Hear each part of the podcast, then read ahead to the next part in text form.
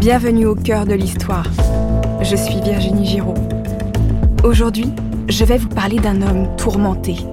Difficile de ne pas l'être quand on est le père de la bombe atomique et qu'on est pacifiste. Robert Oppenheimer est l'un des génies de la science du XXe siècle. Malgré ses affinités avec le communisme, il est placé à la tête du projet Manhattan. Le projet Manhattan, c'est le nom de code de la mission de recherche qui a mené à la création de la première arme atomique pendant la Seconde Guerre mondiale. Constamment surveillé par le FBI, entouré d'espions soviétiques, Oppenheimer est tiraillé entre ses désirs de gloire, sa volonté de maîtriser une nouvelle technique et sa détermination à mettre fin à la guerre. Mais rien ne se passera comme il l'imaginait. Tel Faust qui signe un pacte avec le diable pour la gloire, Oppenheimer payera cher le prix de ses ambitions. C'est son histoire passionnante et pleine de rebondissements que j'ai envie de vous faire découvrir aujourd'hui dans un récit en deux parties. Oppenheimer, le père de la bombe atomique. Épisode 1. Faust à Los Alamos.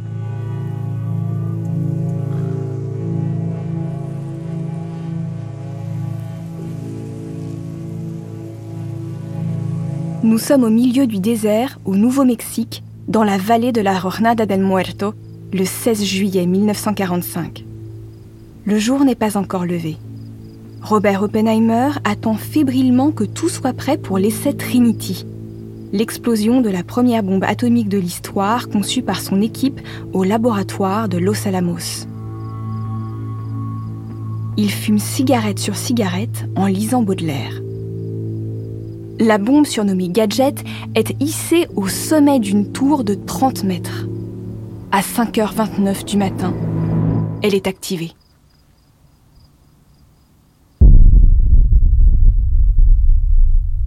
Une explosion incroyable comparable à 20 kilotonnes de TNT crée une déflagration si puissante que l'onde de choc parcourt 160 km à la ronde. Une lumière blanche illumine le paysage comme en plein jour. Un champignon haut de 12 km s'élève dans le ciel. Voilà ce que peut donner une explosion avec 6,19 kg de plutonium quand on applique la célèbre équation d'Einstein, E égale mc carré. Dans l'enceinte de confinement, les yeux protégés par des lunettes spéciales, Oppenheimer a observé l'essai qu'il attend depuis 5 ans. Il murmure It worked. Ça a marché. Mais en son fort intérieur, ce passionné de sagesse hindouiste se remémore les mots du Bhagavad Gita, un poème en sanskrit qui raconte l'histoire de la divinité Krishna. Je suis devenu la mort, le destructeur des mondes.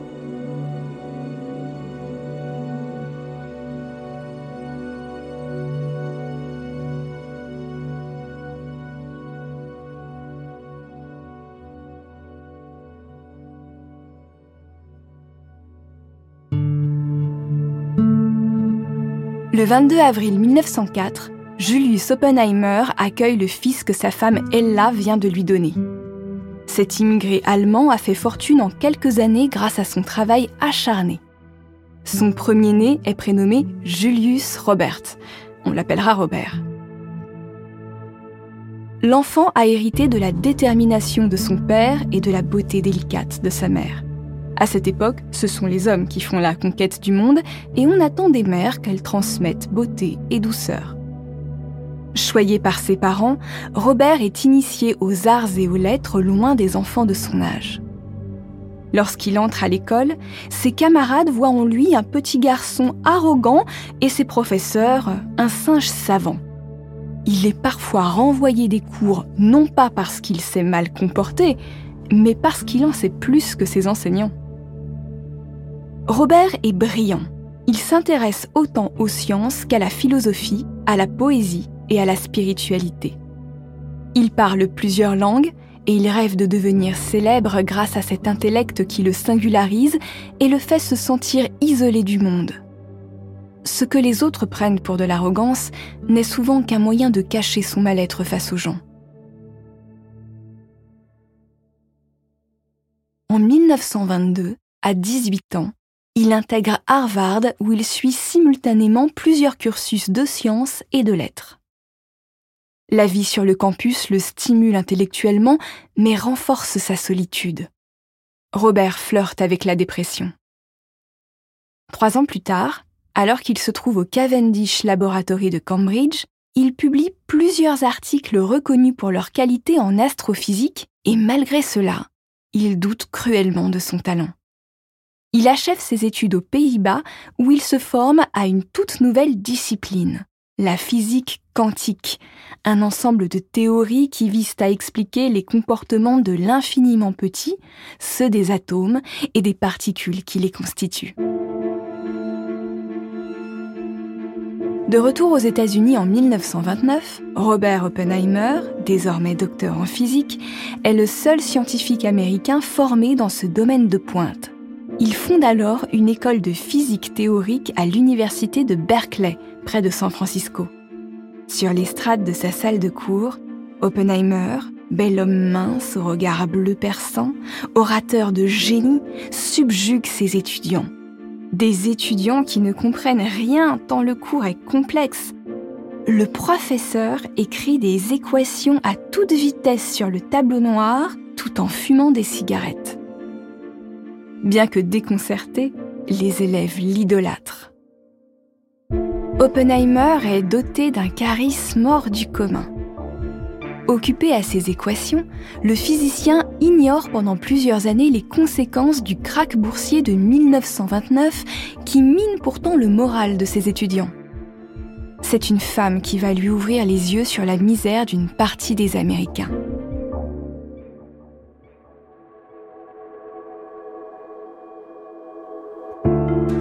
1936, Oppenheimer rencontre par l'intermédiaire d'amis communs Jean Tatlock.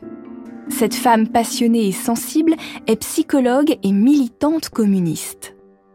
Robert, qui n'avait jamais vraiment osé approcher les femmes, alors qu'il charme toutes les personnes qu'il rencontre, tombe amoureux pour la première fois. Jean lui fait découvrir le communisme. Robert s'y intéresse parce que certaines idées sur la justice sociale le touchent. Mais il est trop indépendant d'esprit pour suivre une idéologie à la lettre. Jean est une femme brillante, mais tourmentée. Elle serait dépressive parce qu'elle n'assumerait pas son homosexualité. L'homophilie n'était pas tolérable dans les États-Unis des années 30. Auprès d'elle, Robert se voit en chevalier blanc, mais Jean refuse d'être sauvée de son mal-être. Elle quitte Robert après trois ans de relation et lui brise le cœur le physicien se console dans les bras de Kitty Harrison, une autre communiste passionnée et fragile qui quitte son mari pour l'épouser. Oppenheimer a 36 ans et il est le quatrième mari de sa femme. Fin 1938, en Allemagne, le physicien Otto Hahn publie un article sur la fission nucléaire si on brise un atome, ces fragments libèrent de l'énergie et des neutrons qui casseront à leur tour d'autres atomes à proximité et ainsi de suite. C'est ce qu'on appelle la réaction en chaîne. Les découvertes de Hahn sont à l'origine des recherches sur l'énergie nucléaire. Une énergie qui pourrait servir à faire une bombe à la puissance dévastatrice. Albert Einstein redoute les mauvaises applications de ces découvertes. Réfugié aux États-Unis depuis la montée du nazisme, il écrit au président Roosevelt qui décide de lancer le comité uranium pour mener une réflexion sur les armes atomiques. Au début de la Seconde Guerre mondiale, plusieurs pays se livrent une course funeste pour créer une arme nucléaire et prendre un avantage décisif sur leurs ennemis. Malgré l'urgence, les réflexions de ce comité ne sont pas très fécondes, du moins jusqu'à un épisode tragique.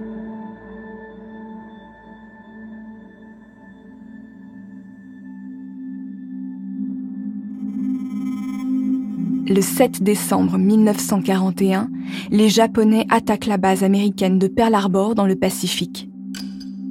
Dès le lendemain, les États-Unis s'engagent dans la Seconde Guerre mondiale.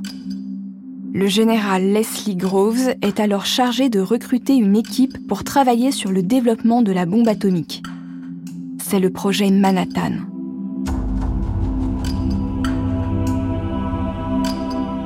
En tant que militaire, il coordonne cette mission pour le compte du ministère de la Défense.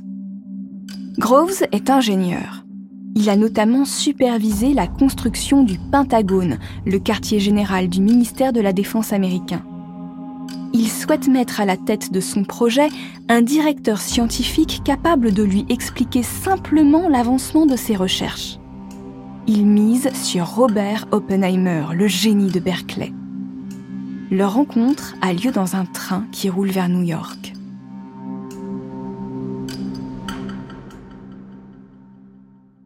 Lors de cet entretien, Oppenheimer subjugue Groves. Il lui explique en des termes clairs des concepts de physique. La maîtrise de la fission nucléaire pourrait conduire à la création de bombes en application de l'équation de Einstein E égale mc2. L'énergie disponible dans une masse est égale à la vitesse de la lumière au carré. C'est colossal. Pour faire simple, on peut convertir une toute petite quantité de matière en une très grande énergie. C'est ce qui se passe à l'intérieur d'une étoile qui fonctionne comme un réacteur nucléaire et qui produit de la lumière et de la chaleur. Oppenheimer est capable de rendre ses recherches accessibles et il rêve en plus de reconnaissance et de gloire. En dirigeant le projet Manhattan, il entrerait dans l'histoire. Groves comprend qu'il a trouvé le candidat idéal. Un homme prêt à tout pour briller, qui ne comptera pas son temps et lui fera des rapports limpides. Oppenheimer ne sait pas qu'il est en train d'accepter un pacte faustien, vendre son âme au diable pour la gloire. En effet, Robert est profondément pacifiste, comme la très grande majorité des physiciens de son époque. Seule la recherche fondamentale c'est-à-dire la recherche théorique sans application concrète, les intéresse, car tout est à découvrir. Le monde scientifique se livre donc à une course effrénée pour percer les mystères de la physique nucléaire. Chaque physicien rêve d'un prix Nobel, et Oppenheimer aussi. Il se dit que s'il fabrique une bombe atomique, il créera une force d'intimidation qui mettra nécessairement fin à la guerre. Il veut y croire, alors il négocie avec sa conscience. Il ne sait pas que ses conflits internes se lisent sur son visage et que le FBI surveille chacun de ses mouvements.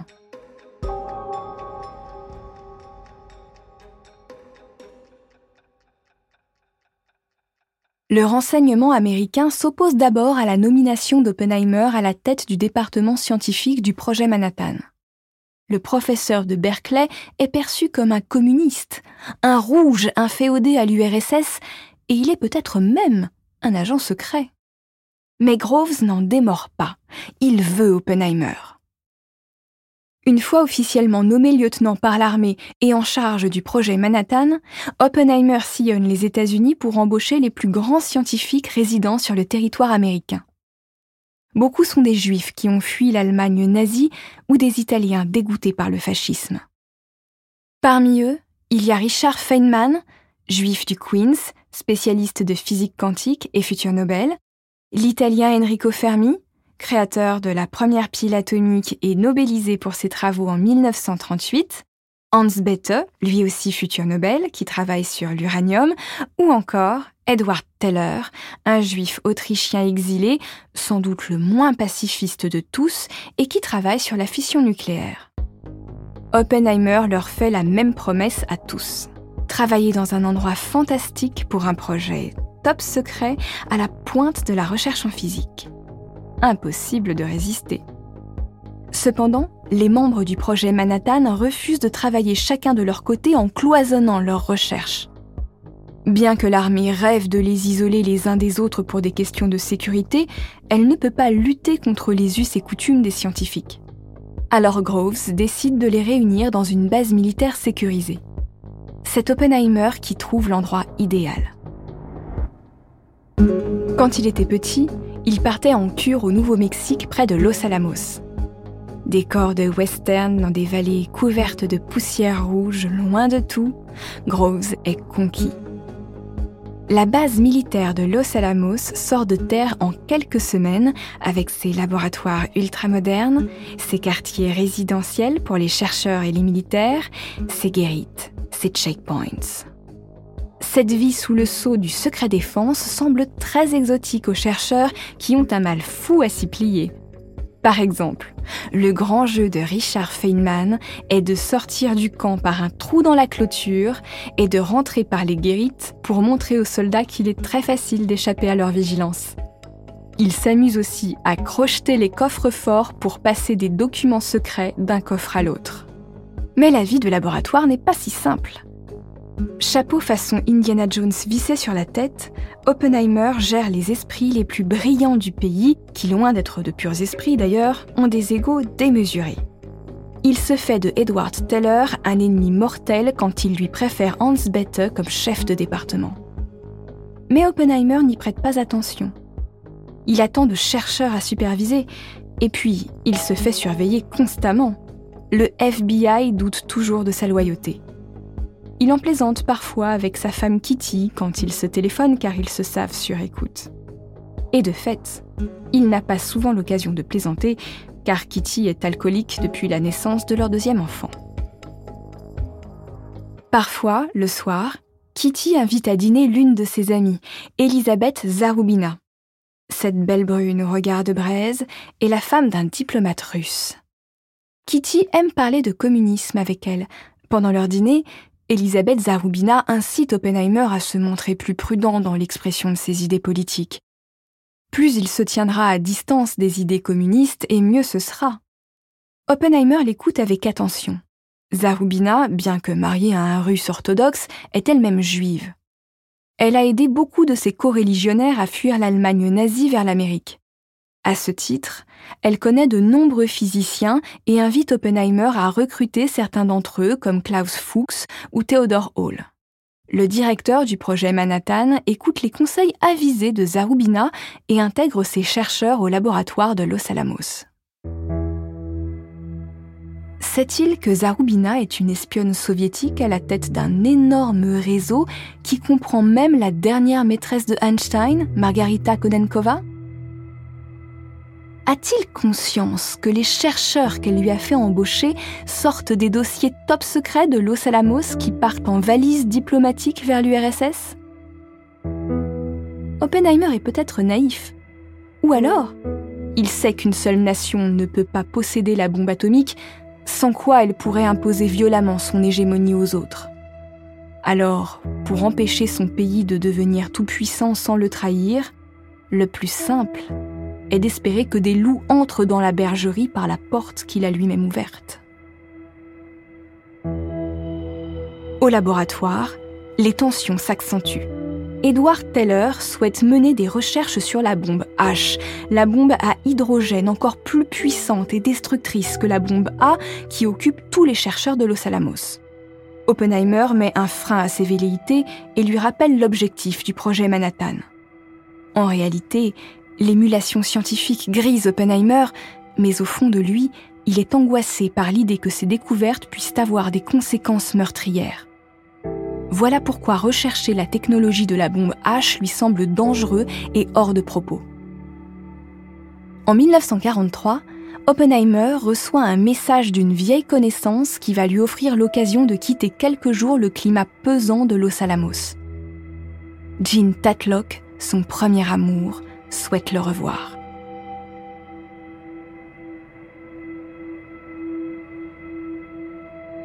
Pour découvrir la suite de ce récit consacré à Robert Oppenheimer, rendez-vous sur votre plateforme d'écoute préférée.